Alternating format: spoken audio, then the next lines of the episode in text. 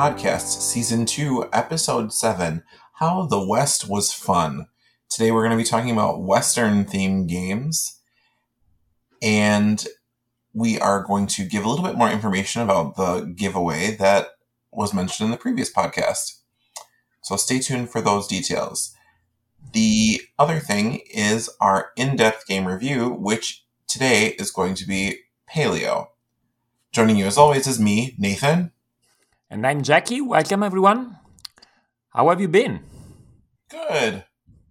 Good. Things are opening up more. Um, more of my friends are getting vaccinated, so I'm hopeful for not, you know, con- convention sized game meetups, but, you know, more standard, like five, five people at, in a room together playing a game. So games that are not played solo. right, right. Actually, I was talking to to friends that I play a role playing game with online, and they were discussing doing a house con this summer. And we started saying, "Oh, we could rent a cabin," and then we realized, well, we have space; we could just do it here. The, the difficult thing is organizing it, but in August we we might do do that too. I'm almost done with the end of the semester, which means for the next three three weeks I will be submerging first and second drafts of papers. But after that, I I should be should be breathing a little bit. We have been watching a lot of TV, so our gaming has taken our in in week gaming has taken a, a little step back. Um, but but things are good, and the weather. I hope the weather will improve again. Snow mid April, not unexpected, but never fun. Yikes. We didn't have any snow here. Um, so speaking of mid midweek gaming, what have you played this week? This week, I uh, brought out something that you don't particularly like, that I, didn't, I hadn't played in a while, which is Imperial Settlers. Imperial Settlers, which is by Ignacy Trzewiczek for Portal Games, is a it has been now more or less replaced in the publisher's line by Imperial Settler Empires of the North, uh, but I have the old version published in uh, uh, 2014, is a card game engine building game.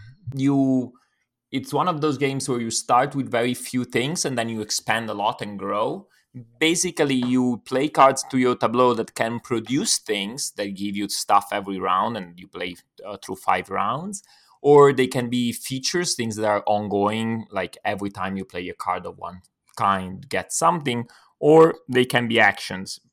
And on your turn you either pay for a card from your hand and place it in front of you on your tableau or you activate one of the cards that you already have or you kill a card from your hand by using a sword, which is one of the resources, or one of other people's building by using two swords and get the resources for that. And you have uh, basic buildings that are from a common pool. You draft some at the beginning of the round, and then you can draw more with various card effects. Or you have your special buildings. And that's where I think the charm of the game comes from. Every nation has their own uh, deck and they play very differently. While the common deck provides production, so they will have forests and farms and things like that. The others are more specific. So the Romans will have encampments and thermae and uh, uh, baths and arenas and things like that. While the barbarians will have altars and sacred forests and druidic circles. And the Egyptians have obviously pyramids and sphinx and things like that. And all of those have different effects, different ways to score points. And I really like how in the first round you probably mm, play five, seven actions. Maybe you put down three or four cards. And then at the end of the fifth round, you are playing 11 cards in a round and activating 30 of them. And you end up with 30, 35 cards on your tableau. Uh, I really like it. It's a game that took a little step back for me when they released. So there are four civilizations in the base game, and then they released two more, three more, uh, two that I don't have: Atlanteans and Amazons, and Aztecs uh, is the one that I have. But that was overpowered, so we had to deck build it down. But now we have the game again in a state where we we we like to play it. It was fun. Um, Anna won by uh, good 10 points out of 100 so it was close but not not a matter of of a few points. It was fun. So it's been a very long time since i played this like years and years and years. This is probably one of the first games that i purchased and then i later sold. I was hustled and i mean that by a player who said that this was like oh they've never played this before um, let's go through it. Let's see, you know, how it is. And the person had played the game a bunch. So they, I don't know why they would just lie to me. It was at a, a game night back when I was still living in Missouri. So that that's how long ago you can tell it was. So they pretended they didn't know the game? Yeah. so they had someone else teach us. And then they were like, they were like, oh yeah, I, I totally knew how to play that at the end of the game. I was like, don't even tell me that. But I was annihilated. And they ended up, what ended up happening was they were, I think they were the Romans, maybe. And they like raised all my stuff. Like all my stuff was like, was unusable. Mm-hmm. And so then I was just sitting there with all my stuff raised, no way to fix it. And they were completely running away, doing doing what you say is supposed to happen at the, at the end of the game. Whereas I'm like, oh, I can turn this into like one resource and then maybe fix this thing so that way next turn you can kill it again. Yeah. Um okay. So that's that's where my disdain for the game is seated. Um but I would definitely play it again. I particularly don't care for buying games that I've gotten rid of. So I would probably go for Imperial Settlers, uh, Empires of the North. So then we could try it and we could check it out. Yeah, it's supposed to be to be better, and I don't have. Uh, oh no, old school is better, right? I I, I have no prevention against uh, Empires of the North. It's just that when I read the rules, it has a couple of rules that seem more fun but it's not a complete different experience. So I have the game, I have an expansion, I'm I'm fine with it. But I, I'll definitely try the, the new version. And I think there is something to be said. It's one of those games where you can teach the rules, but there is a little bit of a learning curve that cannot be simply passed on. So it it it can be hard, although you have uh, familiarity with card games in general, so you have now uh, a good base for it. Um, so even without going into the pretending I don't know the game and things like that, there is still it's not the most accessible game when you play with someone who has played it before, but there is some something to be said for for being friendlier. Uh, there is there are some directives that can be suggested to to help a player do something even without telling them what to do. Right? Yeah, it was just it really like pushed it way way down for me and then that experience just sort of stuck with me. But yeah i'm very i'd be very interested in trying the new implementation of it see if they've fixed anything that i didn't care for like maybe continuously destroying my cards. So uh yeah. So that was imperial settlers from portal games. What did you play? So i played a few. Um, one that I would like to talk about is uh, Imperial Spells and Steam. Do you know it at all? Never heard of it. So it's from designer Trey Chambers from publisher Level 99 Games. It is a train game. So basically, you are what they call technomancers technology something mancers. um, and you are building a network basically, and you're doing the standard sort of um, network and route building with the pick up and deliver sort of you know elements to it. The thing that's a little weird is even if your trains aren't physically connected on the board, they are connected, and the rules say because of magic. Okay. so, um, yeah, they're connected because of magic. I I don't know how I feel feel about this game. So it's it's a modular board. It has a lot of different hexagons. We set it up a little bit wrong, which I don't know how dr- disastrous that was for our game, but it made for a a different kind of game. Um, I don't normally play these kinds of games, so it was it was kind of cool to try it. You're getting all these train cars, and and the train cars have powers, and then you have mana, and you have to spend mana to activate the different train cars, and then you also have a different like specialists that you. Some of them are one time only like superpowers, and some of them are things that you can activate and then later on refresh. So there's a, a lot to consider in this game. I thought that the components were beautiful because it was Brian's copy and he got the deluxe Kickstarter version, but he didn't have all the deluxe bits because I guess that was an add-on that was almost as expensive as the game, but it I mean, I didn't think his copy was disappointing. So it has, you know, some good production value. It is a little on the expensive side. Um, they are reprinting it through Kickstarter. So uh, I looked into it, but I didn't care for it enough to back it, if that says something. Mm-hmm. But, you know, I will have, I was like, you know, he owns it, so I'll happily play his copy if he wants, but I'm not going to, I don't really need it for myself. So I have just one question. I, you know, I'm not the, the biggest fan of train games in general, but one of the things that seems cool and interesting in train games is indeed connecting things, right? Building routes and things like that. So, beside the why of it, but how did it feel to play a train game where connections are not that important? So they're still important. You just you could bypass spaces, like there were spaces that were like blocked off that you could bypass by spending extra um, mana. There were you could bypass your opponent's spaces by spending mana. Mm-hmm.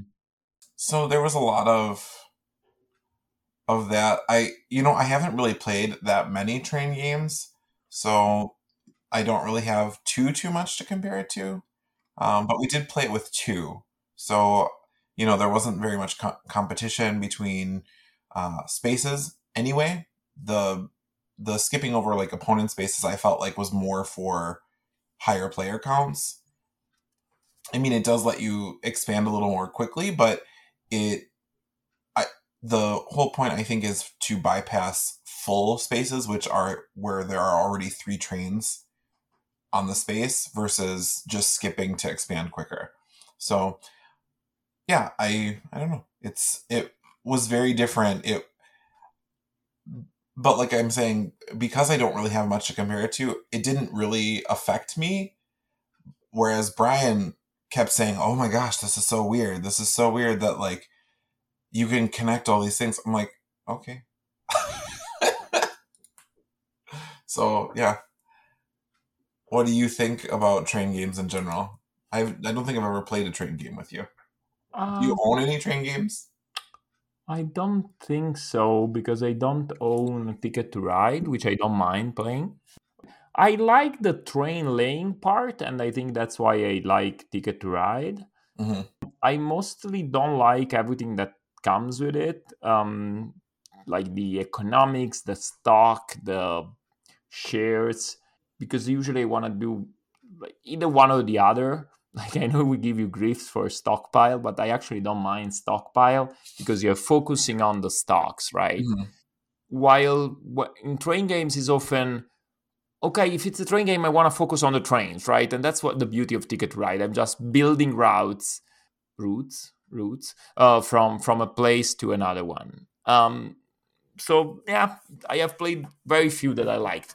Games that involve trains, that's different. But uh, mm-hmm. this last Saturday, as I said, we didn't play much during the the week, but last Saturday um, we had what I call drafting day.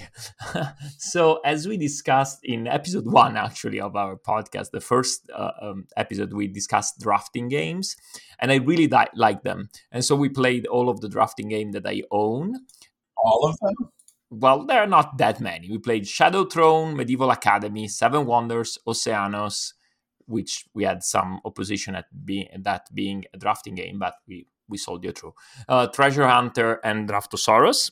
Not So for- Sorry. Not seasons. seasons involves drafting like blood rage right? But then what you do during the game is is not drafting. You draft at the beginning and then you you're done. Uh, much like blood rage the drafting is very important but then you you have something else. And i won't go obviously in all of them but it was nice to see how how different and how different depths they they feel. I confirm that i like the mechanism a lot It's one of my favorite mechanisms and I am comparatively not got not good at it. I I'm not gonna lie. I, I it's not like I'm horrible at it. I I'm not saying oh I will lose every drafting game I play, Mhm. but definitely I see that is a mechanism on which I could learn a lot. Ryan is particularly good at it. He has been drafting uh, in Magic the Gathering for for decades Yep. and that transfer very well to other games. But it was interesting to see how how different games to observe them one after the other how they approach the thing. For example, some games ask you to draft and then play later, like uh, Medieval Academy or Shadow Throne or even Blood Rage. Others instead drafting is playing, like Oceanos or Draftosaurus or Seven Wonders. You draft and play immediately, and how that changes the dynamics of how important it is to know what's there. It was a fun, busy day. Um, it confirmed that I like Seven Wonders a lot, but I we like almost all of them. Uh, Shadow Throne, uh, which was already on the on the pile, it's an old game uh, from 2015 by Teal Fristo is the designer, and I think that's just what he did. He, he had his own com- publishing company. The graphic design and art is terrible, um, which is part of why I think it, it really bombed. But the game is not is not bad. The idea behind it is you draft three factions, and playing a card in front of you is both giving you points if that faction wins, but also providing power to that faction, and you have incentives to play from different factions because the cost go goes up if you keep playing the same. And so you're trying to pivot your first draft, but then you're playing some of the cards you drafted, not all of them. And so you're trying to make it so among the three faction, each round is won in a way that you get points and others don't. That idea is very fun. I think it, it was very clever. The cards themselves are a little boring. Is oh, get one strength to the faction and two coins, and then there are some super powerful, but they are too expensive, so no one ever plays them. So I think the game had very good ideas, but but it failed. Um, I got it. It was a very early uh, copy that they got me for to to do a video review of uh, six years ago, and um, I played it I think four times, and I said that in my review. It was a fine game. The idea was good, but I don't know what what happened of that project. I I don't think it ever got a second edition that it would dearly need, but it was interesting to revisit. But it's on my trade pile now. Mhm. Yeah, the art looks very sad. Yep. Eh, actually, I think that the art is not great, but what really brings it down is how the art is placed on the cards. If you try and focus just on the image of the person on the card, Mhm. is not great, but it has its style. The problem is the ensemble of the card looks horrendous. It has this It's very dark. yeah, and white on black, which works fine on a screen but terrible on a card, and the names are so uninspired, and the the graphic seems from the eighties. It it was a, an indie production, uh, but unfortunately, that's tough when it is a physical a physical product, right? To compete with more properly produced games. hmm I played uh, Pax Pamir, second edition. Oh, that's why you decided to get it. Yes. This game is fairly simple, even though we played it a little bit wrong. Which is always good, right? Which is always good. But what we we realized that even though we hadn't been playing with those rules, we it didn't really affect the gameplay that we had, so it was fine. The game itself is very interesting and very complex in the game of itself. I don't know if that makes sense. The mechanisms are simple. It's you have certain actions that are available to you, which are purchase a card, play a card. You get two of those actions. So you can purchase, purchase, play, play if you've already purchased cards, purchase them, play the same card in the same turn. Um, it has the uh, Century Spice Road kind of mechanic where you're play- if you don't want the first one in the row, you have to place, in this case, coins on each card until you get to the one that you want in that row. And then you have limits on like hand size and limits on how many things can be in your tableau or your court. And then there's options to like tax other players if they have cards that are in the same region as you. And there's a lot of of the I mean from that you would think this sounds like a very simple straightforward game, but it's very it has a depth that comes from the area majority section on the board. It's it's so good. I really really really enjoyed it. I so much so that I yes, I backed John Company and the reprinting of Pax Pamir. So I'm it feels like a game that you would have played by now or or have taken an interest to.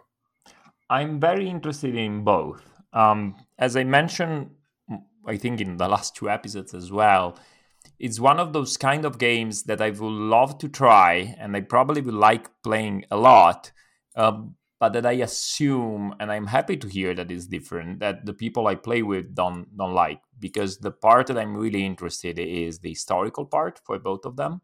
Mm-hmm.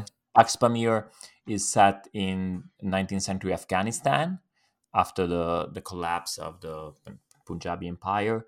Um, and John Company is about the the East India Company, and that combined with the fact that is especially John Company is supposed to be a very interactive negotiation game. Those kind of big games that I want to play with multiple players tend to not be very popular with my my gaming group, even extended, and they are comparatively expensive those are the two things that that kept me away. I it, I had didn't have a chance to try it with with the people I would play them with. Right, they are often present at conventions, Mhm. but I'm I am little doubt that I would like it. It's just that I would need to play it with the people I, I'm gonna play it with. So Right if I try the convention and I like it, and then Anna or Ra- Rachel Ryan or you or Bob or John, whoever I play with, don't like that kind of game, even if I try it and like it, that gives me no indication of whether it's a game that I want to own and have. Pax Pamir takes place in um, 19th century Afghanistan and focuses on the collapse of the, I think, the Punjab Empire. Um, and it's based on these cards that you play and the, the area control most most importantly. Uh, while John Company, from my understanding, remember that I haven't played either of them, is uh, much more of a negotiation game. The, it actually sounds very interesting. You have this company that you're running together, but it's not really a semi-co-op. The company does what it needs to do. It moves goods, it wages war, and you have people in position of power that benefit and manage the different things. So you might have a regional manager, and you might have the uh, chairman of the board, and you are promoting your family members through the the East uh, India Company. And I'm interested in it for two reasons. First, it sounds fascinating to me. I like negotiation that is channeled, right? The negotiation as rules. You can give promises and you are clear on what you are trading. And second, I like the perspective of the designer. He has worked a lot on on this trying to approach these games with the perspective of a critique of this exploitation of India that uh, funneled uh, the the expansion of the British ruling class. Although I wonder how much of that can translate into a game, because you can have all of this good intention of understanding how the market dynamics brought the exploitation of others, but in the end what you're doing is trying to get money from the working of this company and build your castle in england. So i'm not sure the experience of the average user who doesn't read through pages and pages of historical background would be a lot different than all of the other games where you trade goods and and do things to get money to get points. But contrary to other players i find them visually fine. They are certainly well produced but there are people that are raving about the the physical production of these games. From what I can see, they are fine. Uh, what was your impression uh, with Pamir? The quality is is very very high of the components. Um, there are little bricks which stand in for roads or armies, and they are have a nice weight to them they feel really well produced. Uh, the cards are very, very nice. The dials that you use are nice. I really, really liked it. I thought it was just a really, really solidly produced game. Hmm.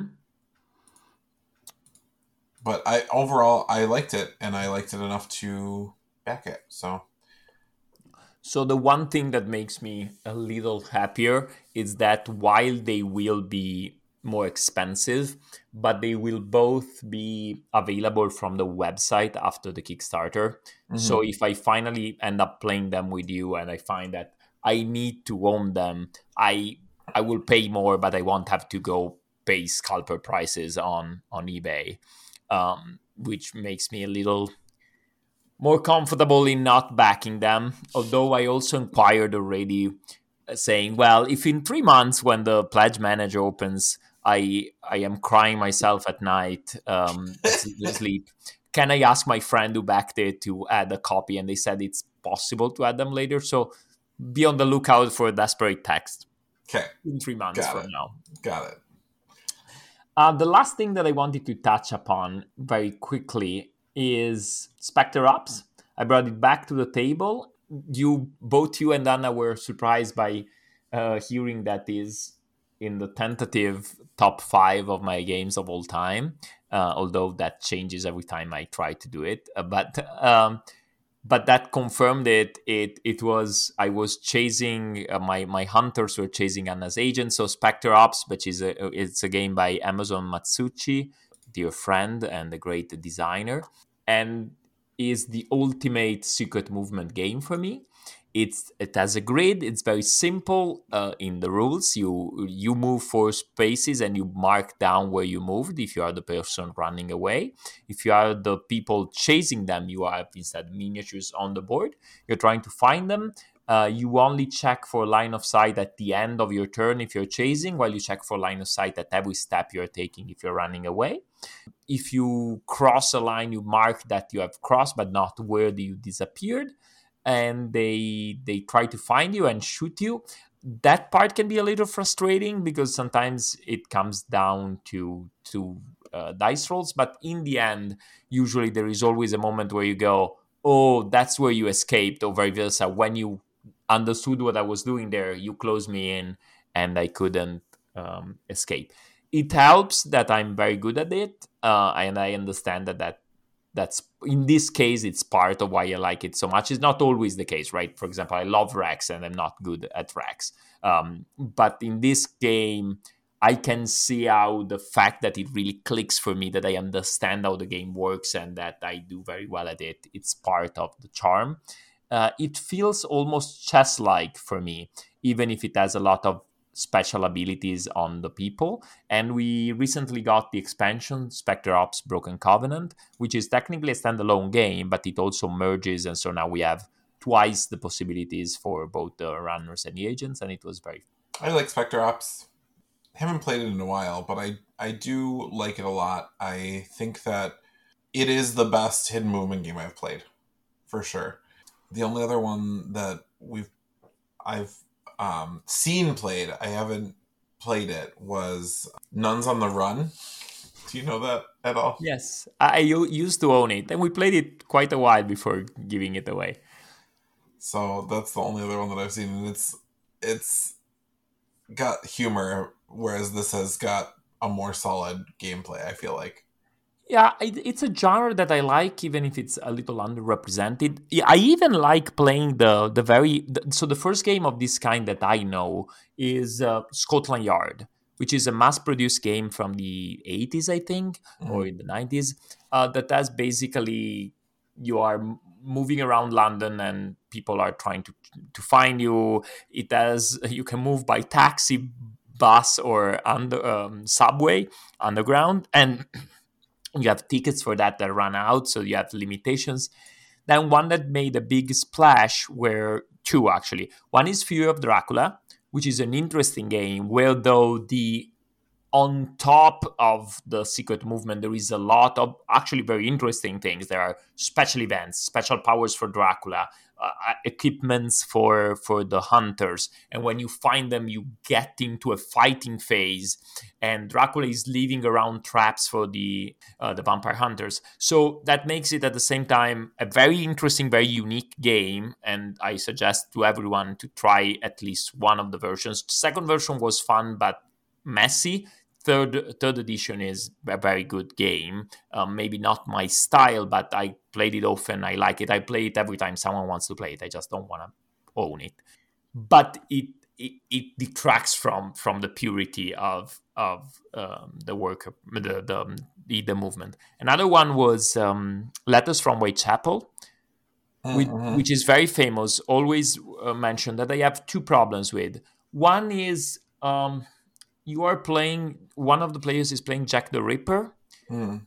and that's true also of Mister Jack. But there, the thing is driven by the, the, the people you kill, the women you kill. They are placed on pawns on, on the board, and so it drives the team a little too close to home. One thing is you are Jack the Ripper and you're running away from the police. One thing is, oh look, you murdered two more women in this district, and now we're trying to close in on you. That doesn't feel right with me. Yeah. But that's a very personal thing. One thing that I have with the game instead is that the game basically has a play and reset mode. You you get information on where Jack the Ripper's is, and then you start a new night. So there are more victims, and now you are trying to chase in on that as well. And that didn't jive with me. That's a, a, precise and it's not a mistake. It's not an oversight. That's the design choice of the game. Is instead of having one big chase, you have multiple chases that you're almost uh, closing in. That didn't work for me. Specter Ops. It, it, I really suggest if you are interested in in, in the movement and um, it's a game that plays from two to four. I think that at two is where it shines. You use the two people, but with three is also fine, although it gets a little longer because then the turn of the hunters. It, there is a lot of discussion and conversation. And first, it makes the person who's running away feel a little alone, alone, and second, it makes it longer, obviously. And uh, it, I don't mind one versus many, but in a game like this where you cannot comment on it right? In in a descent or uh, the others is like oh you will never defeat my monster things like that. While here if you are the person who's secretly moving you have to sit back and be absolutely silent because you don't want to say anything to the others. And so when they are discussing you're okay i'll go have a sandwich i guess.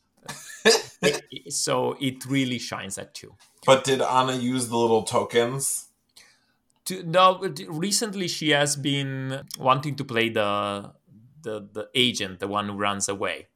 Okay.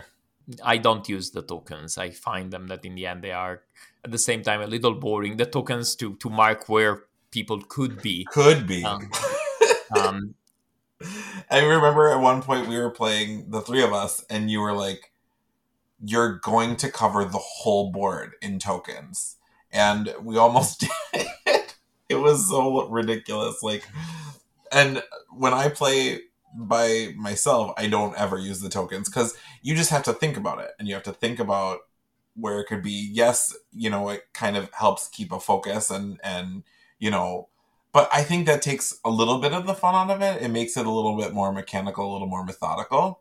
I like to use like the mini and the last scene token. Say, okay, I think you're either here or there. Yeah. Uh, but I know that's not what you mean, but I loved when you say when I play by myself. I love uh, the idea of you playing uh, either movement solo of moving and then saying, "Where could he have gone?" Yes, this could have been very smart. and then uh, you outsmart yourself. That would be amazing. hmm Okay, that's all I've got, folks. All right, so now we're going to be talking about our giveaway. The game in which we are giving away is Offshore. It is from Aporta Games, from a few different designers, uh, Bradlands, and Ostby. And it is a network and route building game with a little bit of push your luck. So that is the game we are going to be giving away. It is not actually available yet in the US through the normal uh, distributors. So this could be an opportunity for you to get your hands on a rare game. In order to enter this contest, you must like the post on Board Game Gambit Instagram referring to this contest. You also need to follow the Board Game Gambit Instagram. And then for a comment, we would like you to put whatever game that we have talked about in any of our episodes that you enjoy. Any game that we have mentioned. Just put that in the comments and that's it. So, like, subscribe, and comment. And then you are entered, and we will randomly pick a winner, and I will mail them off this copy of Offshore. And you will have time until May 10th for this. So, t- so now we would like to talk about our in-depth game review, which is Paleo. Paleo is from Peter Rustemeyer from Hans im Glück Games. It is a cooperative game in which we are different humans. Yes. Who, who are, uh, we're, we're different groups of humans, uh, prehistoric humans, who are trying to establish a legacy for themselves. And the legacy is represented by a cave painting, which you uh, get little pieces of if you do something significant in the game. Well, it, it plays mostly with cards. Um, it's again, like you were saying, trying to get to the legacy before you die too many times because you, you give in to despair because you can get that if you are not fed you can get that uh, the despair if someone dies. But there are different ways. Basically if if you don't meet something that you need to be happy having enough food having shelter things like that. The game has this very innovative i think mechanic in which you basically work through a deck of cards for each player deck of cards by drawing the top three cards and looking only at the back of them choosing where to go. And you can go to the mountain you can go to the forest you go back to to camp. You can sometimes get lost in the snow. You can go up the river. But the, that's the back of the card the front is different and there are certain things that can be expected. Like often cards in the forest will give you the ability to cut down trees or collect berries or get fruit. But sometimes you may find a dangerous animal and vice versa. Down the river you might find animals but sometimes you can get caught in the stream um, and in the mountains and some of these are actually in the game others i'm making up. In the mountains you can find uh, a lion a mountain lion or an avalanche or a weird traveler. And when you go back to camp you can build inventions a la robinson crusoe a little bit or you can uh, find new people that want to join your tribe but the more people you have the more food you need.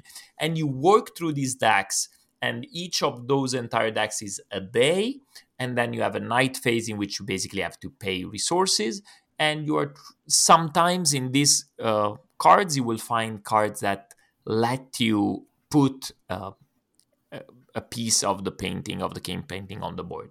The trick of the game is that when you reveal one of these things you have a certain amount of skills that you need to overcome a challenge. For example, you need a certain amount of fighting skills to kill a mammoth, or you need a certain uh, kind of attention to find things that are lost and things like that. And each character that you have, you start with two characters each, and then you can add to them uh, by building equipments or by finding new people. You have a pool of abilities, and if your pool is not enough to overcome your challenge, and you are not in danger, you can choose to help someone else. So, for example, if you're fighting a lion, you either defeat it maybe with the help of someone else but if you cannot you have to suffer the consequences. But if you are trying to collect berries and you see someone else need, needs help you can join them.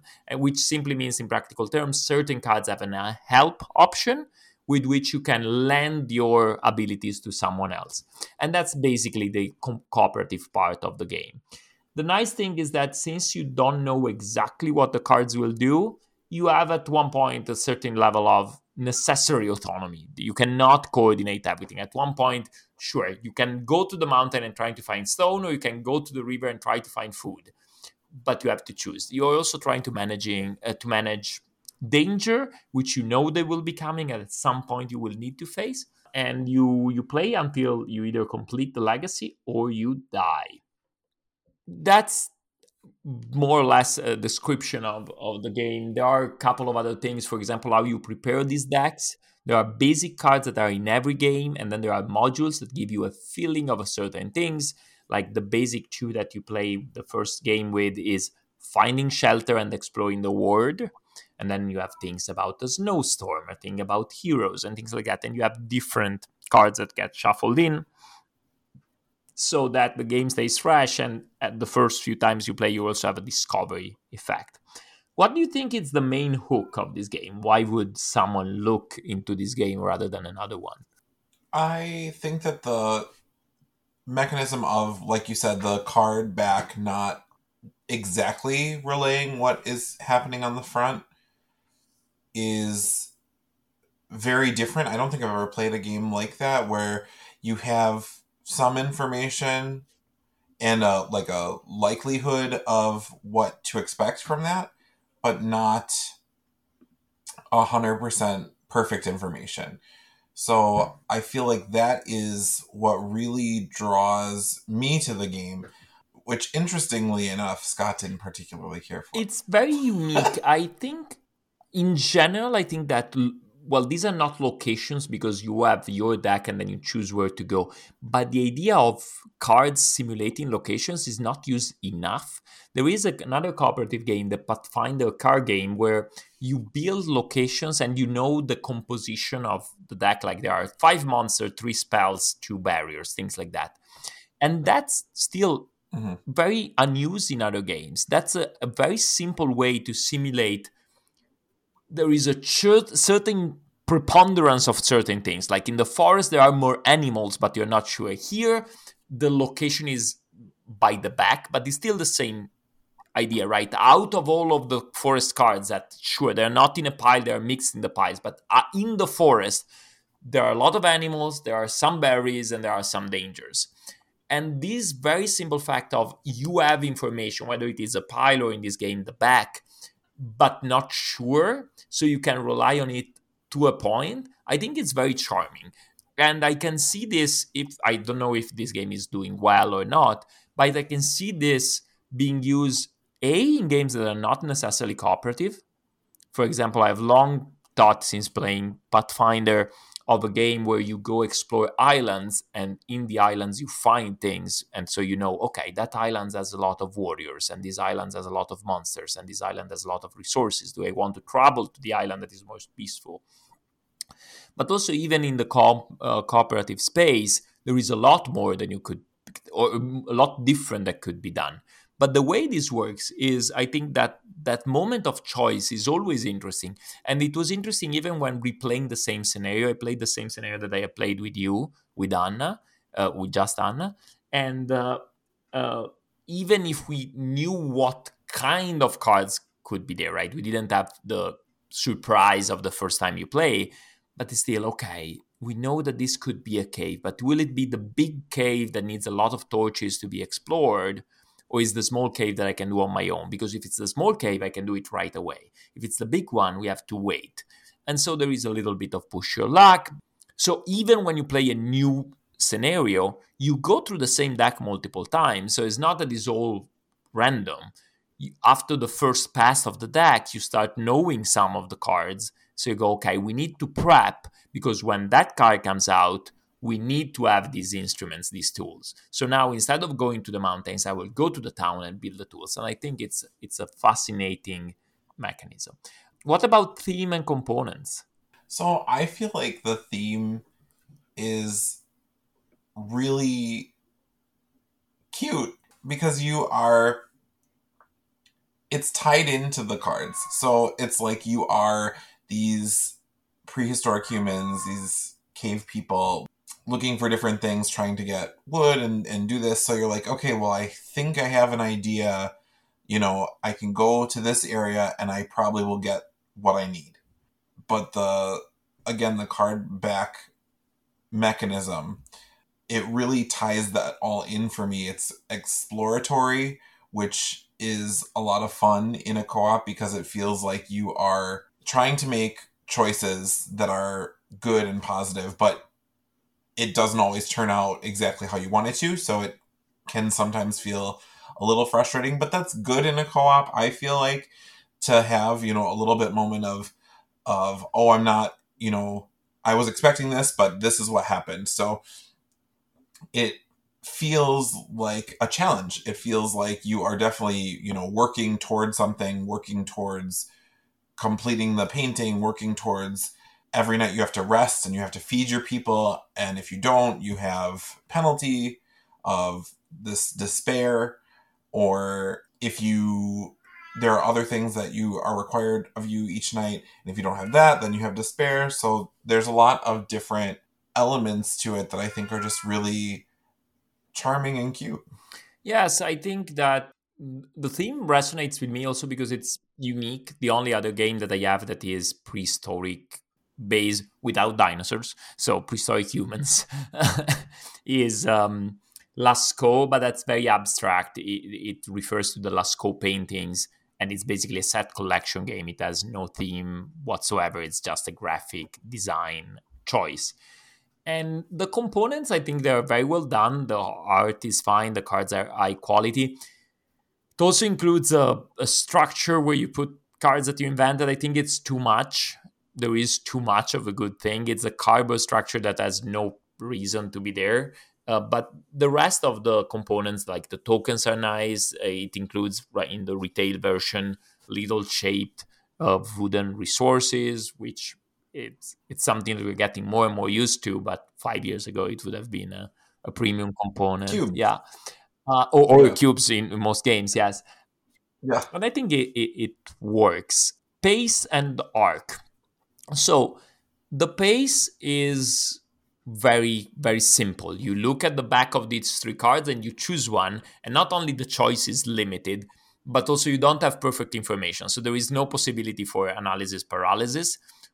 And also again sure you discuss and you can go well, we need stones, someone should go to the mountains. But since you don't know exactly what you're going to find, sometimes you also want someone to help someone else. So there is a lot of, okay, I'll, I'll do this.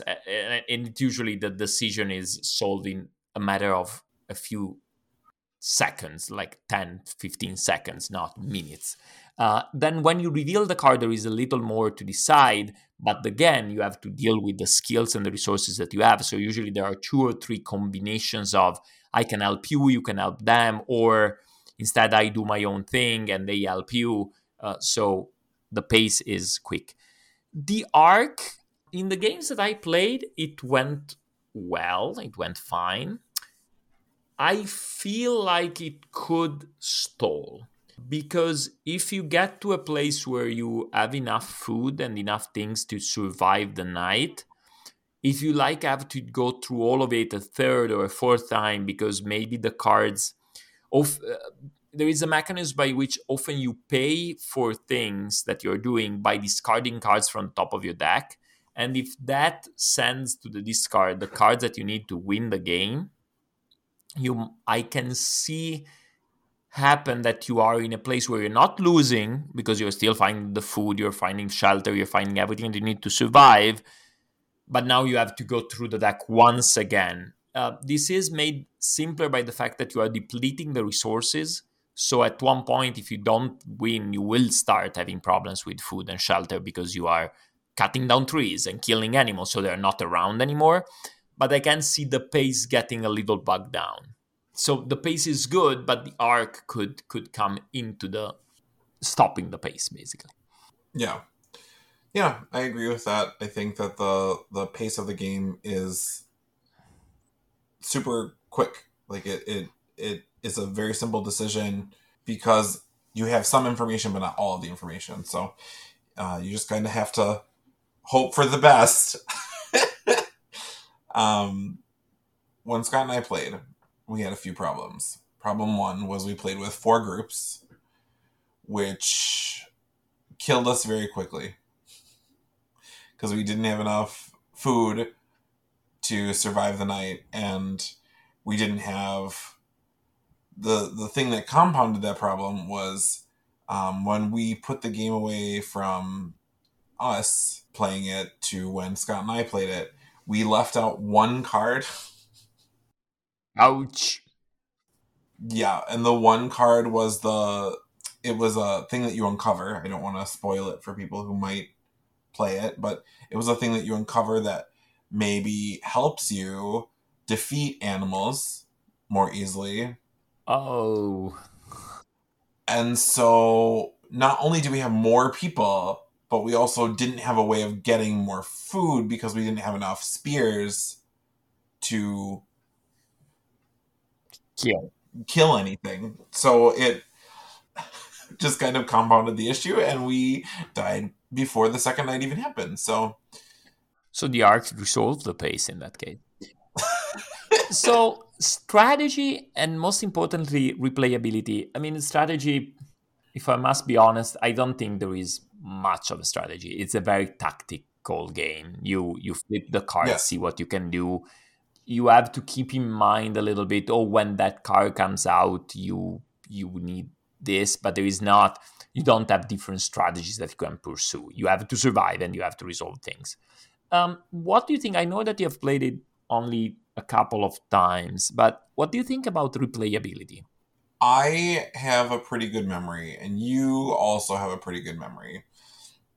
So, going into the same module, um, especially within, you know, a week or two of each other, I knew where things were. Like I knew that in this with this back with this it really meant that we needed to have this kind of resource to overcome the challenge. So it made it less charming for me than the first playthrough. The first playthrough was like, what do we do? What's going on? Where do we go? How do we solve this? And the second playthrough was like, okay, so we need to go here we need to and and Scott was sometimes like, why do we need that? I was like, because it's this thing, it's this kind of a thing that we need to, you know, resolve to get a cave painting piece or what have you. So I feel like at least immediate replayability of the same modules are not really feasible mm-hmm. because it would just feel like more of the same. And part of the charm and the the feeling of freshness of this game is in that first playthrough where you're trying to you know suss out what what kind of cards you need to pursue in order to resolve the cave painting or to uncover the the different secrets that are in the different modules. So i think that that loses it a little bit for me. You know maybe in a few months if i i revisited the first module again i would completely forget but maybe not because the part of it was given in clues on the backs of the cards. And the first playthrough that we did, we were like, "What does that mean? What could it mean? We don't know." And the second playthrough, I was like, "Okay, well, this is what it means." So it felt a di- little different. I think that more than chronological distance, it would help if you played through the other modules. So I think if you replay it like in three months, but you play the same module, you will remember quite a bit. While if you instead, like even I, I played four modules, four levels. Each level uses a couple of modules, and there are 10 levels in total, but there are only eight modules that you can mix and match. And I think that playing to a different module makes way more to confuse your memory of what's what than than time, because now is oh wait was this symbol from when there was a cave or when we found the encampment or when we found the house of this other person? And was mm. this the person that becomes one of our allies or the person that leads us astray or the person that is one, wounded that we need to help right? Things like that. Um, i think that the discovery is certainly very fun. And if discovery is what someone looks for they will have the 10 levels the 10 games and then probably they could replay it maybe once which is already you're getting pushing a dozen games that for for some games it's a lot. Uh, but i having replayed the first one it gives you a different experience. You can focus on being efficient. I actually really liked replaying the the one that we had played together. And yeah mm. we knew almost exactly what we needed to do but so we were both of us very focused. Okay, so we wait, don't flip that card until we have spears, and don't flip that card until we have suns Torches. that are the, the searching uh, thing. And that changes completely the spirit of the game. Obviously, it goes from a charming exploration game to a very methodical, okay, let's get the resources and do it. but it, it can be interesting. I found it it's almost like it's two games in one, right? Obviously, though, if I think it loses that. Oh, I can show it to to to to people for the story, right? Right now, if I have to replay the first episode, that does nothing for the story for me. Although you will see that that's also the more basic one. There are others where the story is told also through what you do and not just through the discovery, and so that will be a little more more interesting, I think. Trying to bring this to to the end. Um, designer and artist. Do you know who designed it? I mean, I, I guess we can find it easily. Designer was Peter Rustemeyer. And what else have they designed? Barbaria. He designed Barbaria, which I've never heard of, and that by looking at it, I don't wanna hear about it. oh, it doesn't look that bad. Oh, Oh no, it looks real bad. I mean, there are well, to be fair, they are very equitable. There are there are very quasi naked women and very quasi naked men. Uh, this is very. There's a picture with like a thong on it. Um. Yeah. That this. If you pass, okay. Yeah, this is. I think this is one of those things where even reading in the comments, they were trying to be ironic about the fact that in fantasy depiction people are often quasi naked uh, but it doesn't come out ironic it comes out like inappropriate i think but uh, okay and the, most importantly the game doesn't look anything interesting but definitely solid so, uh, i almost want to say solid first uh first first game, even if it's not the first game. The artist is Dominik Mayer. He did a very good good job, and I'm not surprised. He has worked on a lot of big projects. He's the guy mm-hmm. behind Concordia, the Artemis project. I see he has worked with Wizard of the Coast, and most importantly, for an artist, I think is the artist for the new ISS Vanguard, or one of the artists for the new ISS Vanguard um, by uh, Awaken Realms, and anyone who has seen Etherfields or Nemesis or all of those knows that regardless what you uh, can like of one or another game, for example, I didn't particularly like Etherfields, but the illustrations are fantastic, and ISS Vanguard was sold, I think, to people almost exclusively on the base of, of the art. So Dominik Mayer definitely solid artist. Final thoughts and comparison. We have talked a lot about it. I don't, again, with the exception of Pathfinder, but that was a different mechanism. I have no no other game that works like this. Yeah, no, me neither. I think that's kind of fun because I feel like we we often pick games to discuss that we feel are sort of like stand out in their own right. And I feel like we have games that are unique for some reason or another. Sure, they may have elements of of different games or or what have you, but we both of our collections seem to have very you know distinct games that are very specific. If that makes sense. Yes, I I think that's that's that's true, but this also has a feeling that is unique because, as I was saying uh, when we were doing our top 20 of 2020 in um, season, episode one of the new of season two. Um, for example, Tekhenu is a game that I like a lot. I played it again this week. I didn't mention it because we have talked so much about it before. I love it, and there are certainly some mechanisms that are innovative, but as a feeling, it gives me that reliable feeling of a nice mid to heavy or mid weight euro uh, that engages my mind in a strategic way and I have different action to choose. But while some mechanisms are new, the feeling is a reliable feeling that I want. While this, mm-hmm. the feeling of this game is also unique, and um, and that's something that I really liked. I actually also really like this. It is one of the few co-ops that I will happily play.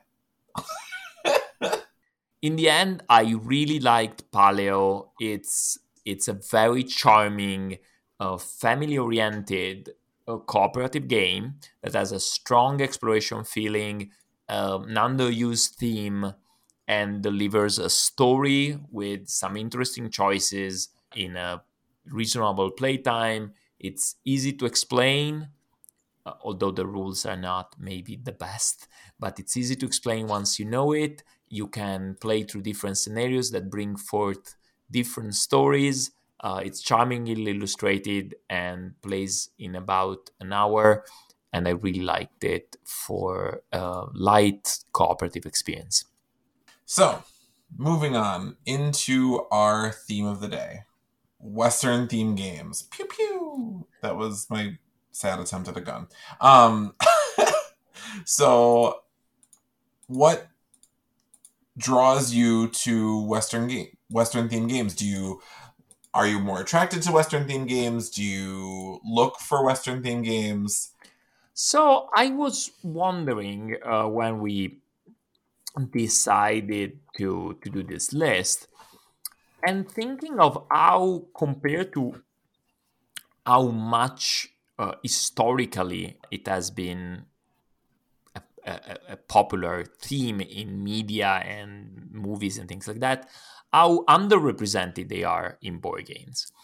I think part of it is that um, often the stories take place on the background of an expanded world with wars and things like that, but often about a single um, exceptional character, right? The maverick gunslinger or the heroic cowboy yeah. lone ranger and things like that. And that doesn't necessarily translate very well to to a game that, where you have different people that are supposed to interact often uh, in a way. Uh, and also in western movies interaction tend to be very resolutive right? When there is a conflict it's usually the two gunslingers and one is dead. So that doesn't translate necessarily that well into a game where you want multiple points of interaction uh, between players I wonder if it's a theme that both in the general culture and in gaming culture suffers from some of the, um, let's say, old regressive themes, um, mostly only male protagonists. Uh, the the non-Europeans uh, and Native Americans seen often as the enemy and things like that. Uh, and but there are some that I like. It's it's also um, interesting how there are some that are very popular and I do not like, but I think that that's there's nothing to do with the theme, but that's to do more with the, with the with the mechanics. I will start with with one that is very popular and that didn't work for me. I think I haven't checked, but I really think it's probably the highest ranked uh, Western game Um, no, no, maybe maybe one of the ones I like is is higher, but is Carson City. So I play Carson City only once. So take this with a with a grain of salt. But this a game where you're building a city and uh, you have certain worker placement like interactions that can be resolved with a shootout. I think that the problem I had with it is that this feeling of the shootout to resolve worker placement, which we will, as I will mention, it's also in a game that I didn't mind. It's problematic in a game that is very involved. Carson City is a serious euro, uh, not a light little thing, and is by the designer of Troyes. So probably have I have design difference, design issues with with this designer because that's the problem that I had with Troyes as well. That having a strong randomness element through dice in a game that is otherwise a very busy Euro doesn't work well for me. Have you seen or played Carson City? No, but I actually really like the designer. So you should try it. Uh, I know that you you don't mind trying new games online from time to time. You should try that. I don't know if yeah. it's available. But that's the the main one that I know it's very popular and I don't particularly like.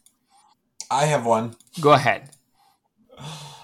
It's ranked 248 overall, and it was a miserable experience for me. That's higher. That's higher than Carson City and everything else I was thinking of. What is it? Western Legends.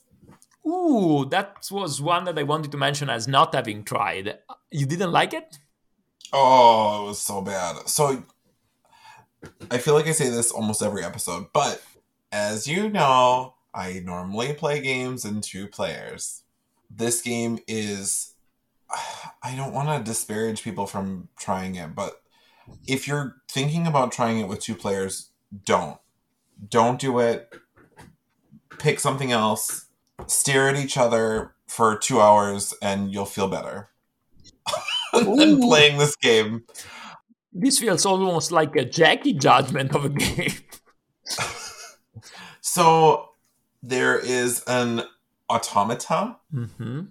in and this this is where some of my deep deep seated hatred for automatas comes from it is I forget what they call him, but he's the bot. He's some some bad guy that comes around and does stuff. He does things from a random deck. The random deck randomly put this person where I was 80 to 90% of the time, the whole game. So the other person who was doing something completely different than me was roaming around, gathering their resources, having fun. Meanwhile, I'm getting annihilated by this random player. So it was horrendous. I think that if I had played it with three people, um, I would have a very different view of the game. I really liked. Um, there are cards that have like different faces on them, and they're used for for duels, and you collect different resources and you travel around the board and it it has a lot of the makings of things that I really enjoy. Just the automata with the two player turned me off enough that the mechanisms that I enjoyed did not save the game for me. It did not bring me back to wanting to try it, and it is a banned word in my game room. Western Legends. I think well, first, that did sound very. It makes sense that you wouldn't like having a powerful enemy coming and trumping you automatically, basically. But I think that this is this is at the same time a game that I would really like to try, and I don't think I would love, but for is one of those things not that I think are flaws of the games, but I am always very drawn and then end up not liking sandbox games. With mm-hmm. sandbox, people mean a game where you can do anything that you feel you should be able to do in that setting.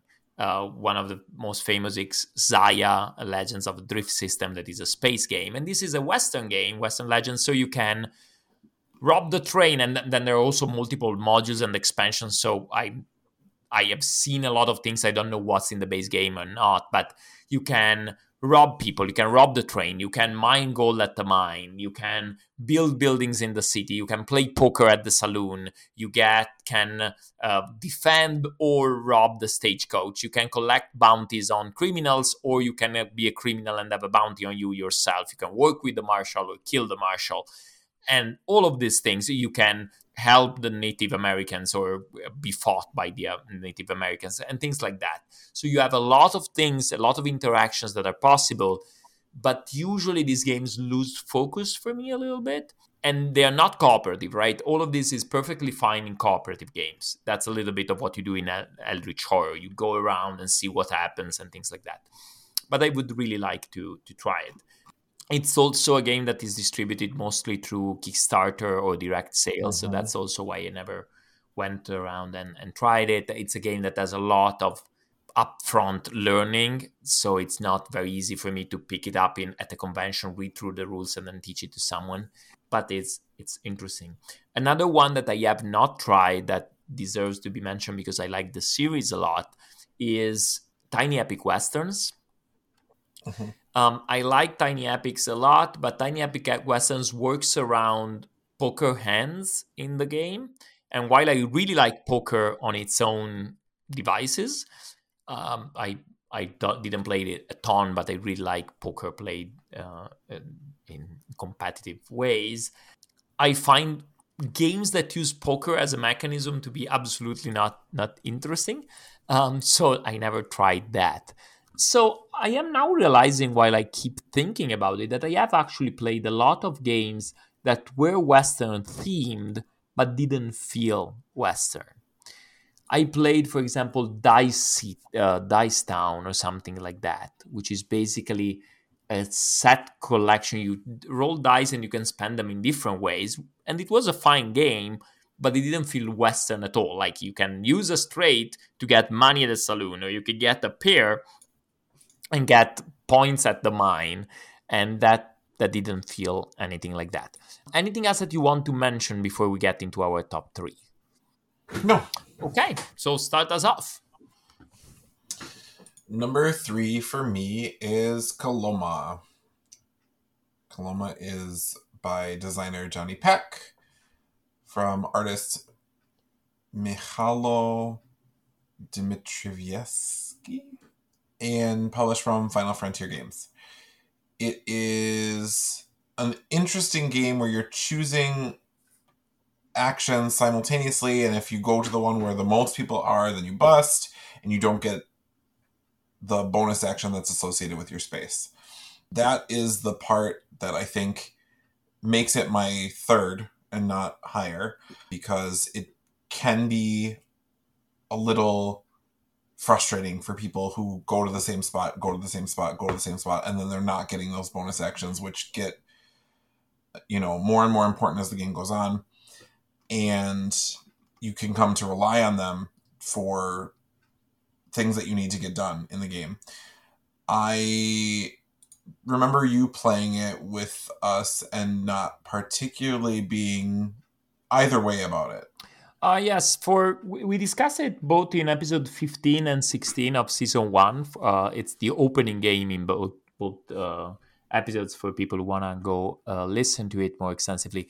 Yeah, I this was not a game that I hated. It was fine. Um, there were a lot of things that you were doing that were fine, but nothing that really thrilled me. Specifically because the main mechanism, the one that should be the main hook, worked very well for me. I was very lucky. I was kept doing everything and no one ever interfered with me. But I didn't feel like I was very smartly outplaying the other players. It was just, oh, Nathan went to the same space as Anna.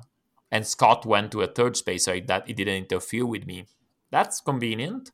And after a while you have stuff and so at some point you can start doing oh i don't need that. I know they do need that so i will go elsewhere. But you can only do that if you were lucky early on. It's a beautifully produced game. By the way the, the artist is known also as uh, The Mico and is the guy who did all of the west kingdom series and all of that.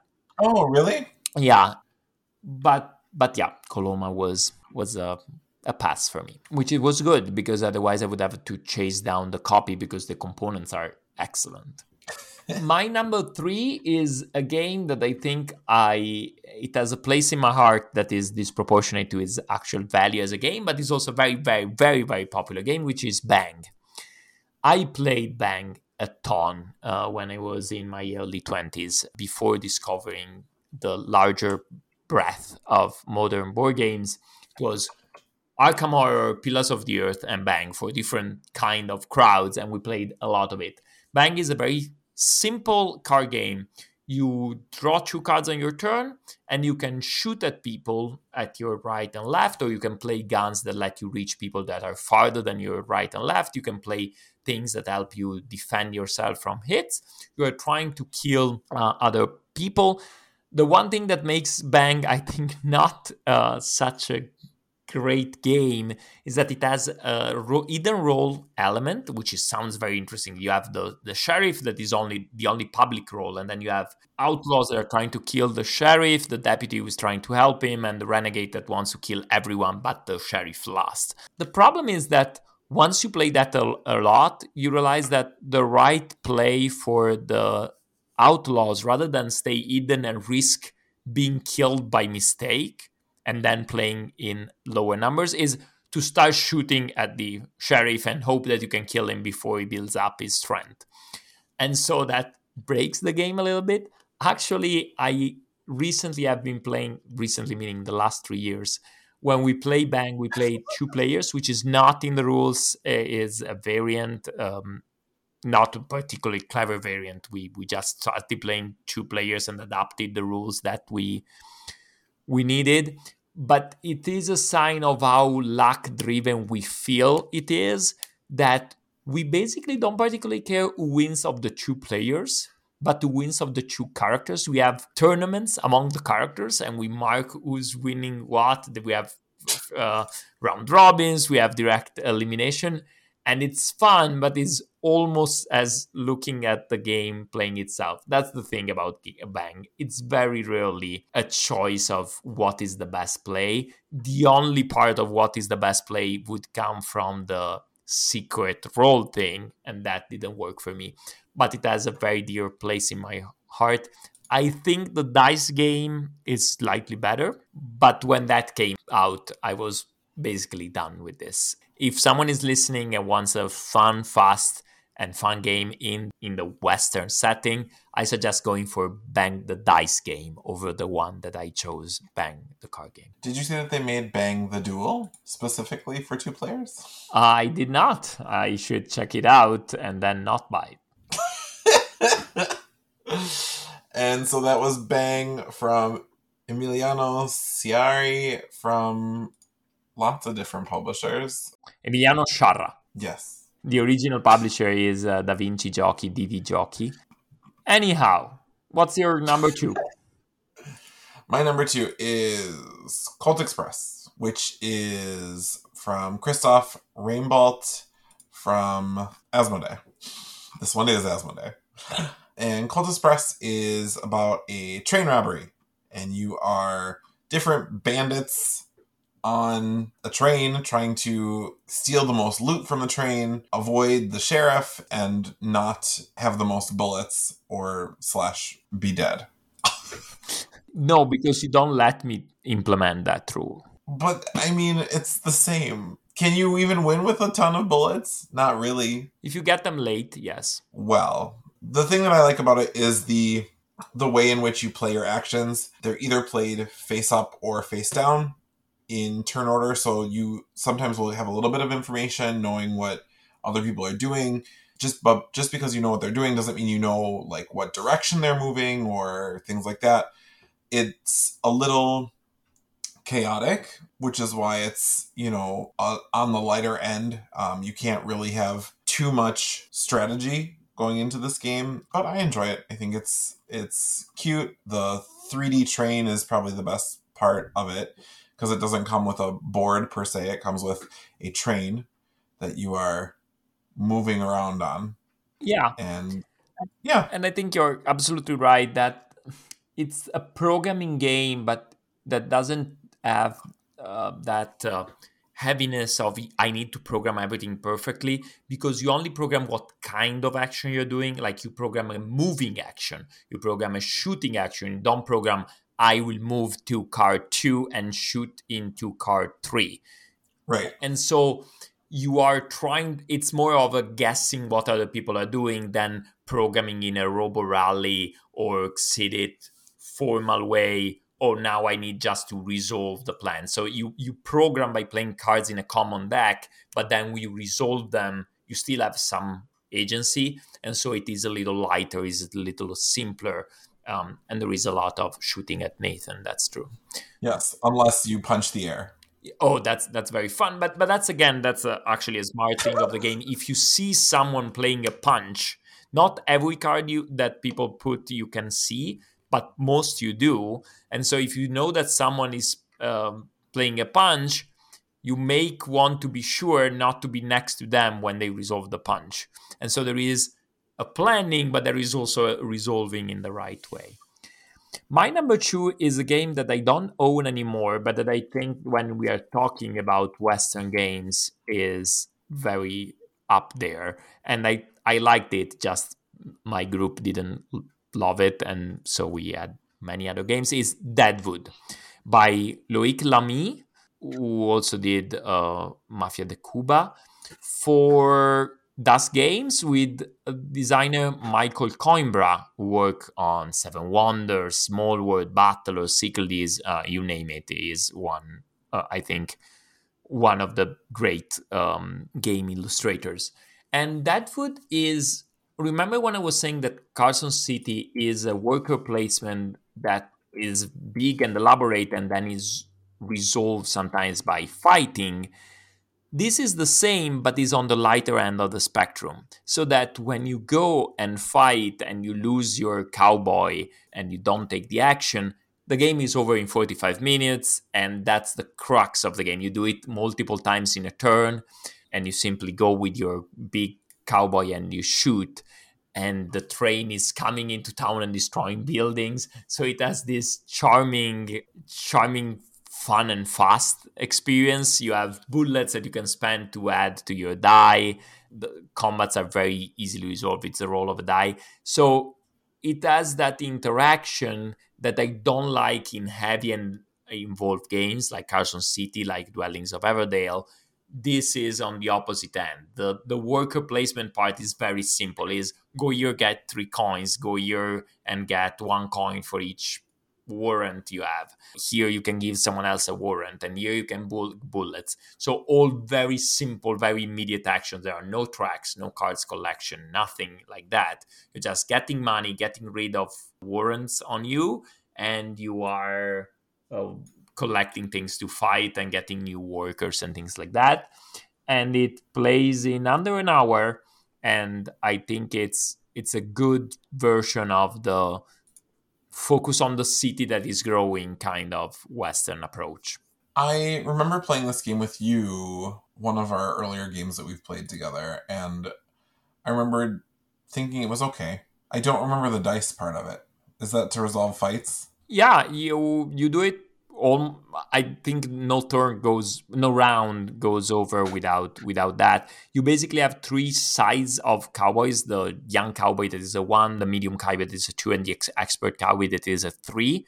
And if I want to go where you are, we roll that many dice, uh, and we look at the highest die, something like that, and they can either be wounded or killed. But in either case, the loser goes away and you take the spot. And then there is a sheriff that you have a grid of buildings and the sheriff blocks three buildings, the buildings around him basically. And mm-hmm. so controlling the sheriff is also important. We should play that again. I don't own it anymore. Shame. No one wanted to play it, and so I gave it away. I am trying to be very insistent in not having games that I don't play. Mm, you should pass that on to me. I I would like to catch that fever of getting rid of games. I want I want you to catch that fever in regard to John Company. Um, I will do a, a subtle uh, psychological campaign. So, what is your number one? Since you already went through both Coloma and Colt Express. Uh, it is ranked 11 overall and the ninth in strategy. So it's a popular choice. What is it? Great Western Trail. Oh, fair, fair. Great Western Trail is what I wanted Western Legends to be like. Because you still have. Well, I mean, that's the level of sandbox that I want. It has a lot of different. A lot of different cool things that you can do, but you still have some sort of focus. There's still something that you're actually trying to do. So in Great Western Trail, you are herding cattle from Texas to Kansas City, and then you send them off by train, and then you get money and points, and you do it again and again and again and again and again.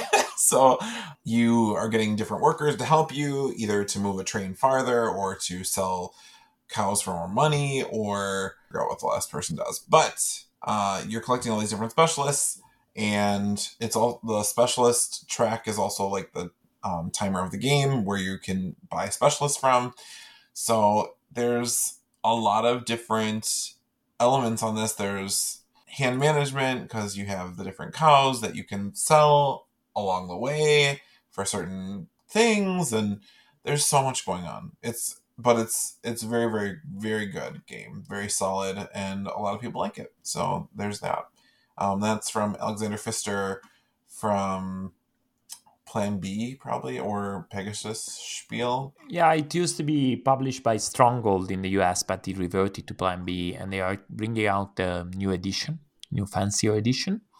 Three new editions. Oh, fair enough. Yes. Um, I liked it. I love the idea of herding cattle. Uh, that that was actually what I liked, bringing the cows up and choosing my cows and the train i remember some frustration is that it's a game that has a ceiling to success. You you have a certain amount of discs that you can use for uh, getting more and more points but at one point if you're doing too well you run out of discs and then you get bored for the last round. But but it was it was fine. I didn't feel very westerny to me um, because sure you are collecting cows. That part was fun but the rest is you are just going through a cycle of doing the same thing but it does a train which is always good in western games. Speaking of my number one is also colt express. Mm. uh, i really like it. I like as you know i like the chaos that it induces.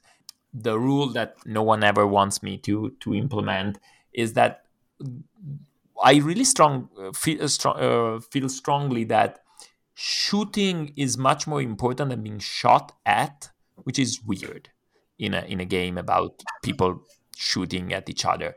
Um, meaning that you want to shoot because you want to be the, the best shooter that comes with a thousand dollars score out of usually winning score of 3000 so it's a significant thing but getting shot only slows you down and I would like to borrow something from Dr. Knizia in these games and say that when you're playing with five or six players, not with four, the player who ends up being shot the most, also because there are neutral things that can shot at you if you're not careful, scores zero. Like in many games, you have if you have the most of something, you score zero. But no one ever wants to implement that. I don't want to play it because I would always be dead or score zero. But then you could be annoyed for a good reason to people like you kill me. Um, no one thing that i want to say we have talked about the mechanism of the game about the theme.